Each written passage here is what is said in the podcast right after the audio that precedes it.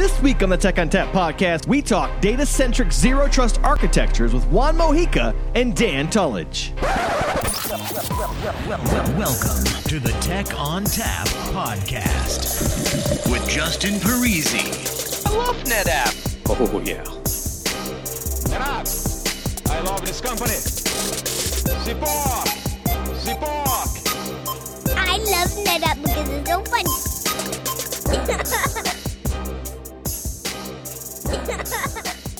Hello and welcome to the Tech on Tap podcast. My name is Justin Parisi. I'm here in the studio. Uh, and the studio is my basement still. Um, we are still working from the basement. Uh, on the phone with me today, we have a couple of security people. Um, Juan Mojica is with us. So, Juan, what do you do at NetApp and how do I reach you? Hey, Justin. I'm in charge of security product management and technical marketing here at NetApp. Uh, and you can reach me on the Twitters. Uh, and I'm sure you're going to give my Twitter handle out as part of this post. So I'm going to leave that part out because I get, I get picked on every time I say it. So, well, yeah, the good news is, is people can listen to this because they won't be driving usually. So they just write it down. I mean, there's very few people probably listening while they're driving right now. Um, also on the phone with us today, Dan Tullidge. Hi, what do you do? How do we reach you? Hey, hey, I'm Dan Tullidge. I, I work for Juan. I'm part of the technical marketing engineer, part of his team, and I've been with NetApp coming up on three years, and Zero Trust is one of my gigs. Speaking of Zero Trust, that's what we'll be covering today. But what I like to do before we get into the nitty gritty details of all this stuff, um, I like to give us a high level set. So we're going to talk about ways we can secure NAS environments. So Dan, if you could tell us a little bit more about how we can secure our NAS environments. Yes. Um, so, well, just kind of taking a step back about what zero trust is. I mean, you know, it's something that it's not new. It's been around for over 10 years. It was invented by um, a guy named John Kindervag at Forrester Research.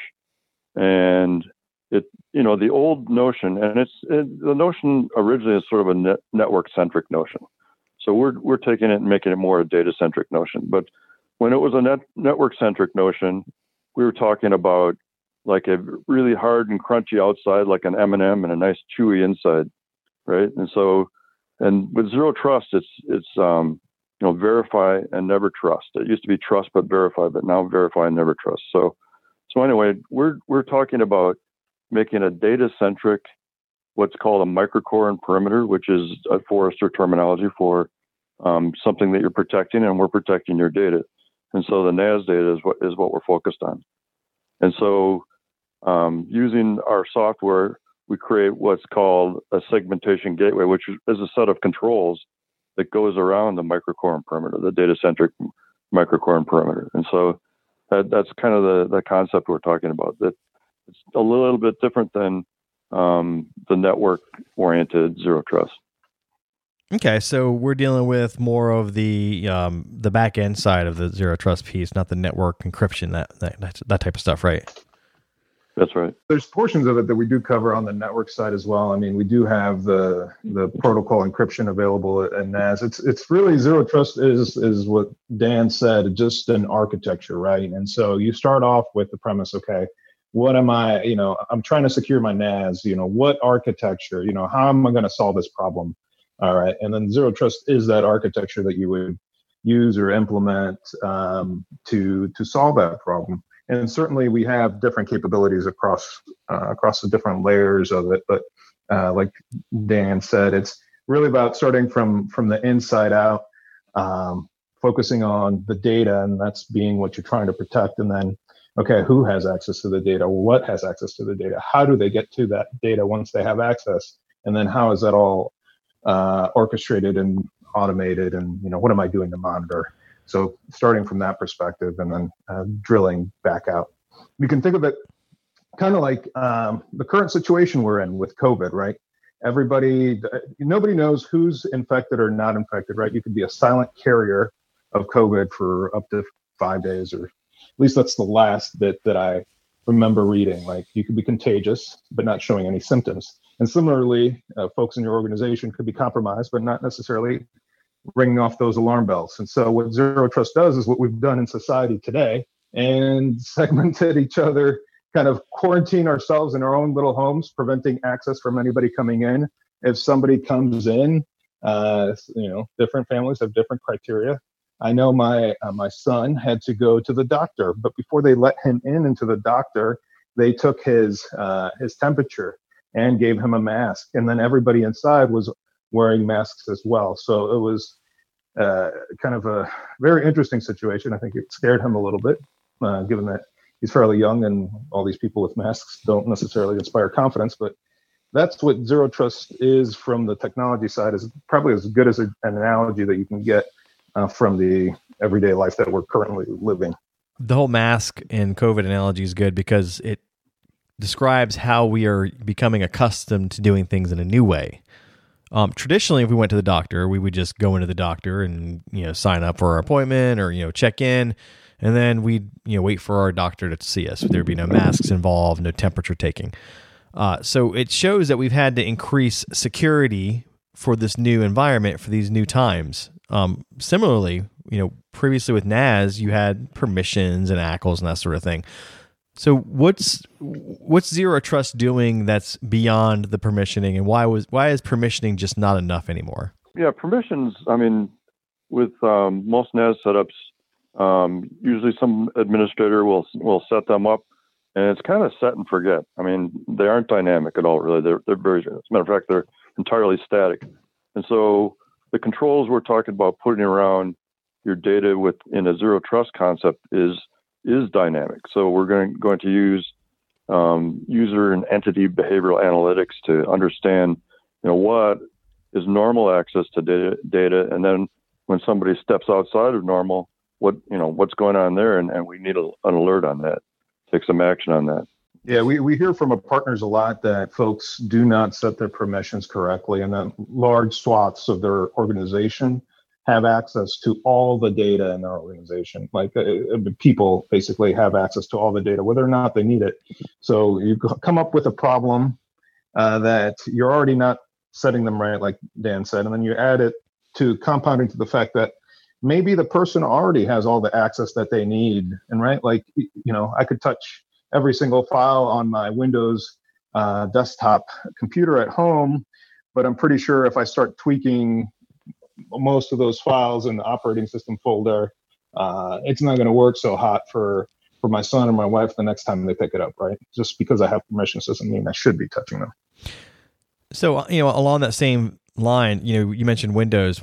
They have something called dynamic ACLs, right? So what is zero trust doing to incorporate those or is it something doing something different that dynamic ACLs has and basically dynamic ACLs here means being able to control the level of permissions based on the job or role or what you're doing in the environment. So those I think fit in with the perspective uh, from um, the the ability to, like you said, more dynamically control the access uh, to the data based on other criteria. I know Windows, for example, allows you to do multi-factor authentication for uh, using DACLs uh, to actually have access to the data, and I think that's another level of uh, verification right on the user identity before they have access to some uh, contents in that folder. Um, Dan, what do what do you think?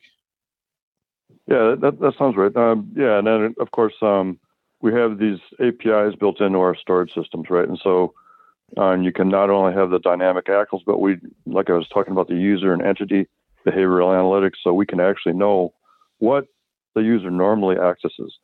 And so, like, if a user, you know, you can have, um, you know, malicious users, you know, like Edward Snowden.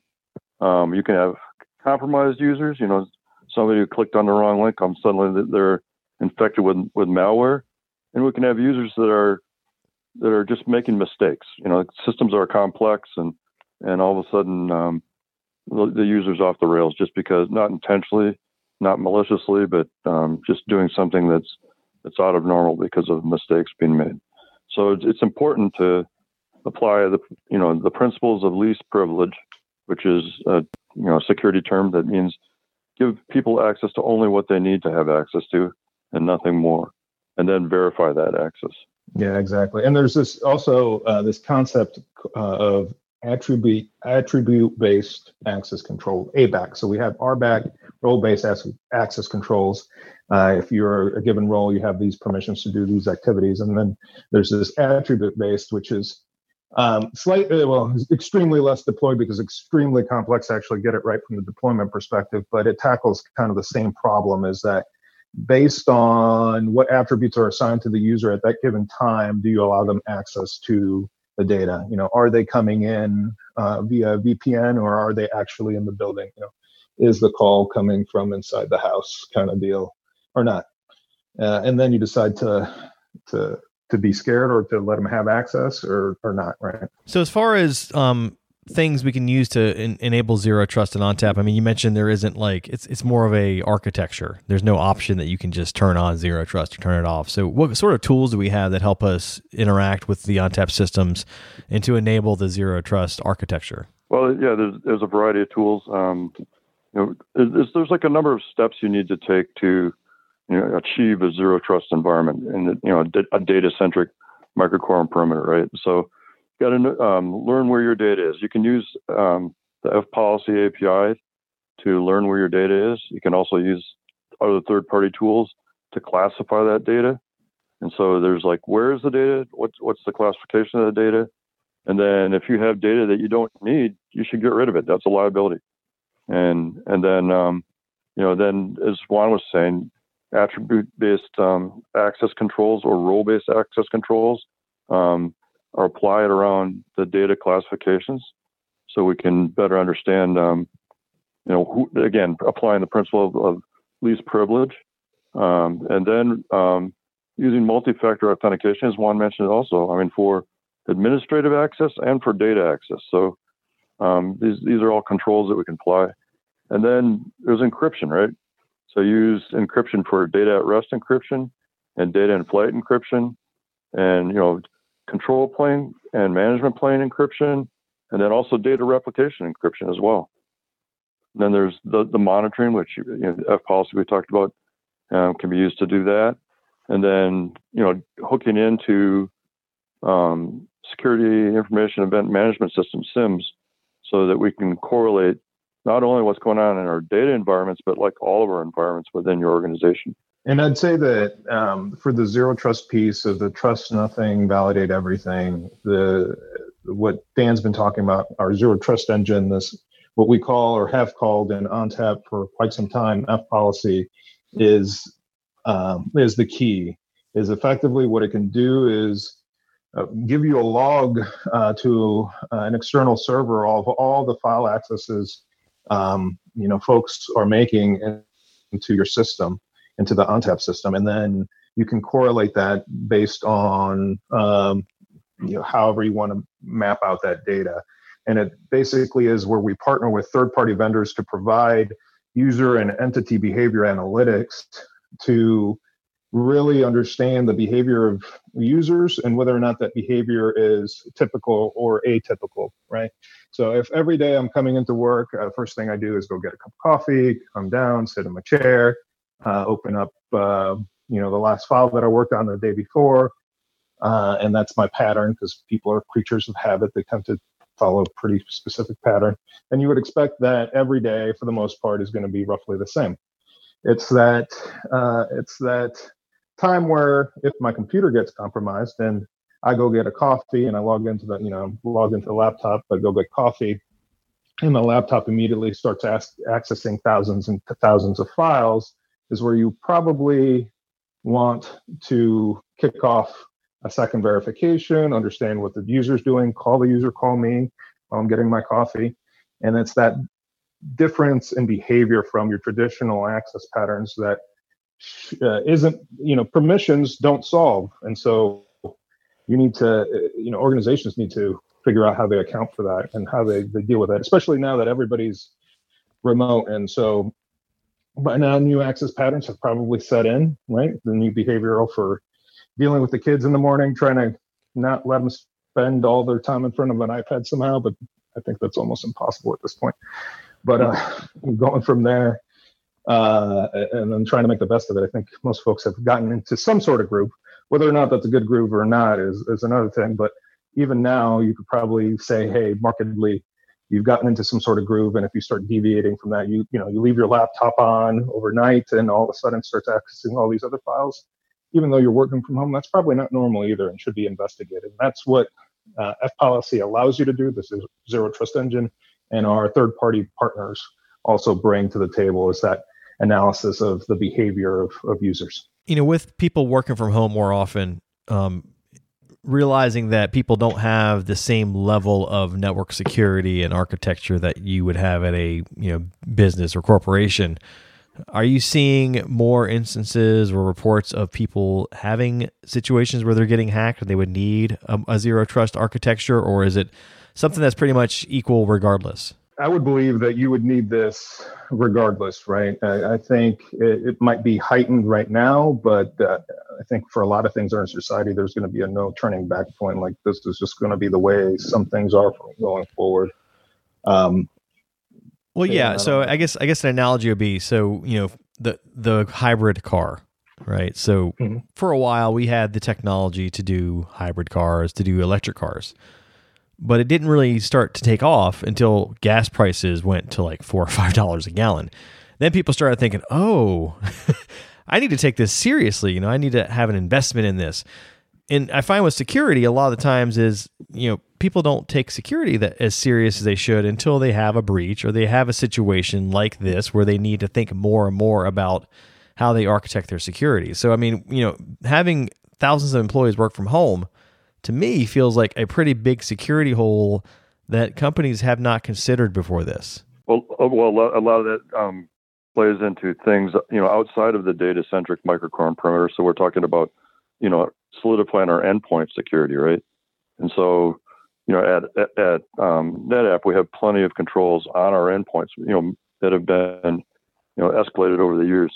But again, for accessing the data, um, the the data centric microcore and perimeter um, can be observed using the architectures we're talking about with with ONTAP. But yeah, so endpoint security has to. I mean, it's the data centric microcore and perimeter isn't the end all, right? You need to have a, like a zero trust architecture that spans from your endpoints, you know, and we're talking about protecting your data. We need to protect our our applications, our systems, and and then then there's human behavior, which is always the weakest link, right? And so um, just making sure that um, we have the right controls. And again, those are usually endpoint controls to stop humans from from making mistakes.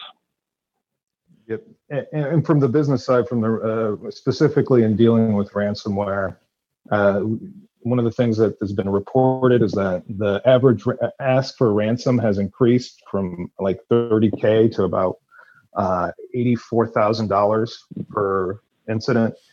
Um, the other thing that's being reported is that uh, cyber insurance firms don't necessarily know how to properly evaluate for the risk presented by ransomware, and so there's still a lot of learning happening in that industry.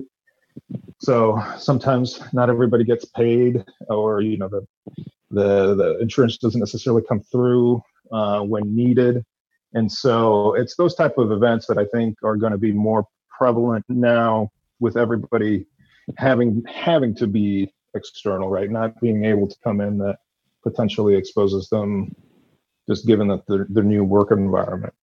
So I, I do think that there's going to be uh, cases where you're going to look to see how how am I controlling access to my data and what controls do I have around my data that could potentially save me. Right, and, and one of those key controls, you know, is the use of snapshots and, and ONTAP. So giving you an instant recovery point. And we have FPolicy partners that that actually um, identify the point in time where a ransomware attack hit. They identify the best snapshot to recover from, and then they use APIs to go into the snapshot and recover only the infected files, not any of the files that were written, good files that were written during the, the ransomware attack. Because you can have data loss either way, right? So if you restore a complete snapshot, you'll have data loss for the, the data that was the good data that was being written.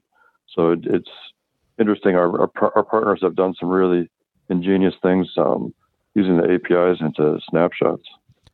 Yeah, and there's also the concept of having that silent ransomware that's been hanging out for months and just kind of is like a ticking right. time bomb waiting to go. And then once your snapshots have all rolled off, it it hits. so having having something that's third party that kind of tracks that sort of thing to see things that have changed and let you know that hey, by the way, there's this anomaly in your network. You may want to look into it. Yeah, it's it's the it's that stealthy ransomware that's the scary stuff too. And yeah, in the beginning of time, ransomware attacks would actually put a file extension that was identifiable that you could use. You know, FPolicy has a mode where you can actually put static definitions in, but, now modern ra- ransomware encrypts the files and doesn't change the file extensions, and so that's another um, stealthiness that that uh, the latest mutations of ransomware are, are taking on. As far as implementing protections against ransomware and having a zero, uh, a data centric zero trust architecture, do we have any sort of documentation we can point people to to kind of help them implement this, or do we have services available?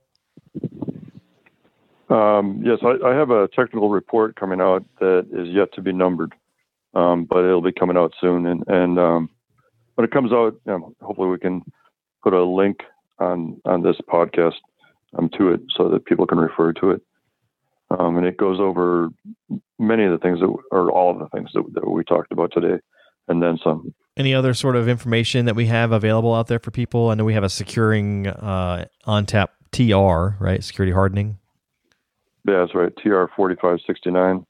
Yeah, which is you know hardening ONTAP um, from soup to nuts. I know we used soup to nuts in a previous podcast, but I'm saying it again. So, That's fine. I'll allow um, it. okay, good.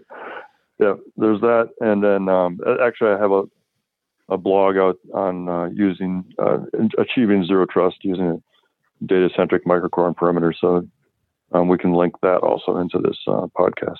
Yeah, and I suspect by the time this goes out, you'll have your TR already, right? Hopefully. And then there's also a Ansible hardening role that got published recently uh, as well to kind of help with the automation uh, of hardening. Excellent. Yeah, because I mean, security is not super easy to, to implement at all times. So having automation and, and, documentation out there to guide us is going to be essential to doing it the right way. Absolutely. Yep. Yeah. I mean, yeah, if you rely on manual processes in and by themselves, I mean, you, you won't succeed because the attackers are already automated. And if you're not automated, you're not going to stay ahead of them. Well, that, and I mean, you and, also tend to forget things, right? oh, I forgot to enable this option. Oh, let me go back and do that. Oh, too late. Exactly. One of the things that got included in uh, the Active IQ Unified Manager for ONTAP uh, for 9.7 is uh, a security dashboard to give you a kind of visibility into what's happening in your environment as far as security is concerned. Uh, specifically for that, like, oh, I didn't realize I didn't turn that thing on. At least now I have a single pane of glass that tells me how I'm doing in comparison to what the best practices are that are spelled out in that hardening um, technical report. And so that is really intended to give our customers at least a perspective of how they're doing compared to what we recommend to do. Not everybody's going to go implement everything right away. Security is a journey. You kind of got to know where you are. You got to got to know why you are where you are. Um, for example, I just realized that large portion of why certain love songs that I like are specifically tied to the Karate Kid and so once I realized that, I could basically backtrack why I like Peter Cetera so much. hey, uh, when you love somebody.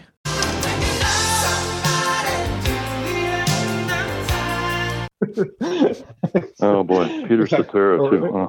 Yeah, and the glory of love. So it, it, took me a while to like, why do I like this? And it just all all of a sudden clicked, kind of deal. But so you have to have that level of understanding um, of your organization and kind of your processes. But having visibility, at least knowing where you are is, is a start, and then deciding where you want to apply your efforts uh, going forward. Because you can invest in many different locations to try to mitigate uh, the problem. It's just, you know, what's the biggest bang for your buck, and how much is it going to uh, cost you at the end of, of the day? Dan, are you a man that'll fight for his honor? Uh, I'm not familiar with the song. I kind of vaguely know the song. I'm You're not familiar with the I'm works of, Peter Cetera? well, I'm I'm more of a Terry Kath guy when it comes to Chicago. You know, I, I mean, real switch I, I, get it, but I think you have time during this lockdown to discover the okay. works uh, of Peter Cetera. Of Peter Cetera. Okay, I, will work on that. Do you think he's ever had an album called Et Cetera? If he doesn't, he, he, he, better get on the stick with that one. Peter, if you're listening, I know you are. There you go.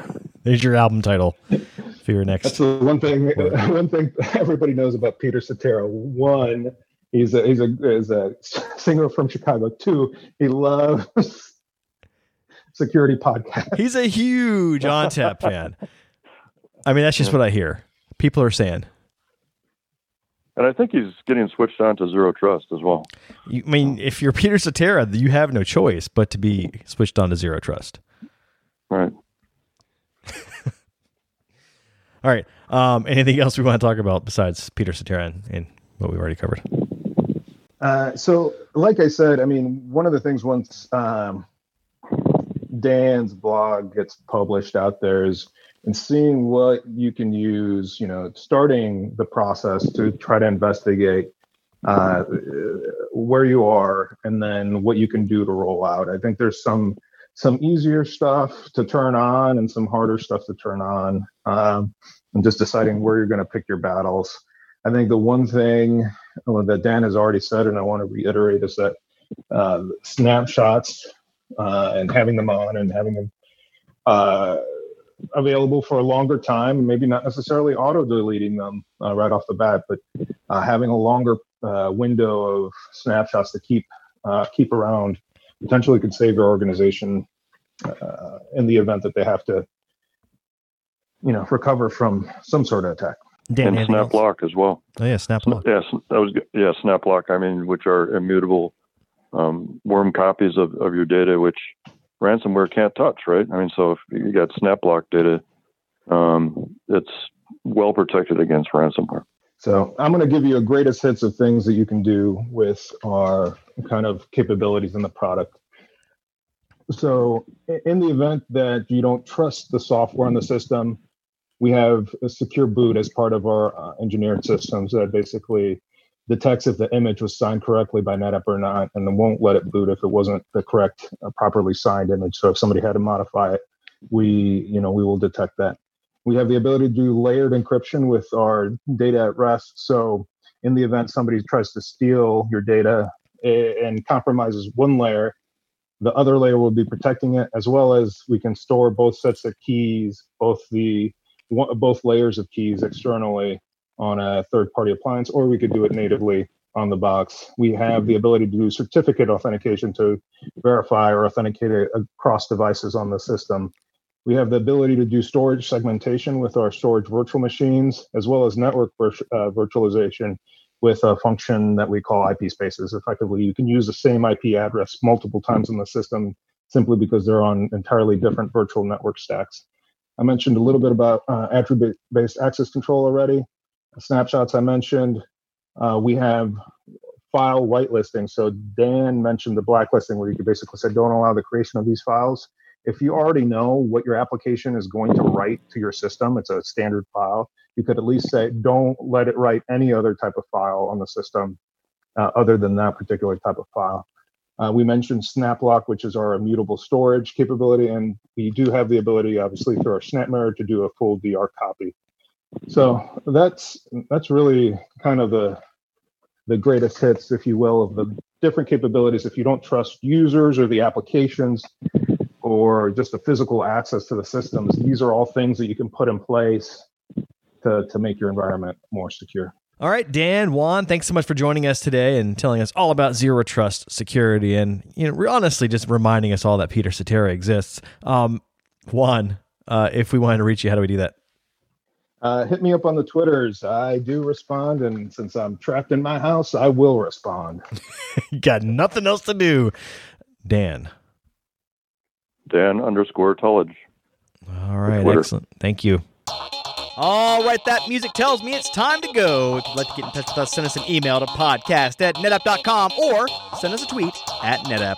As always, if you'd like to subscribe, find us on iTunes, Spotify, Google Play, iHeartRadio, SoundCloud, Stitcher, or via TechOnTapPodcast.com. If you like the show today, leave us a review. On behalf of the entire Tech on Tap podcast team, I'd like to thank Juan Mojica and Dan Tullidge for joining us today. As always, thanks for listening. Oh, yeah.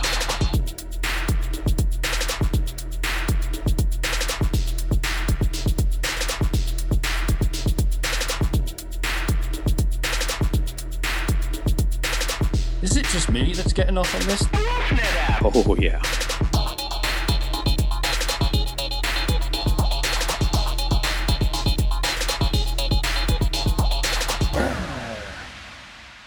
All right. Anything else, guys? That is it. I want to thank you, Justin. Yep. Yep. Juan, you're my I think we inspiration. covered it. I am the man who will fight for your honor. There's not enough falsetto in that one. I am the man. No, Better, better. A little more Bon Iver. I am. No, I can't do it. Sorry, Okay. I tried. I- I- I'm, I'm not even going to take a crack at it. we can we can have Dan play guitar for you. Been shining armor from a long time ago. Is that better? That's Much more better. Barry Gibb. Much better. Yeah, more Barry Gibbs. Um, but that's okay. You know, it's, it's better than the uh, the other the Matt Berninger you had going on there.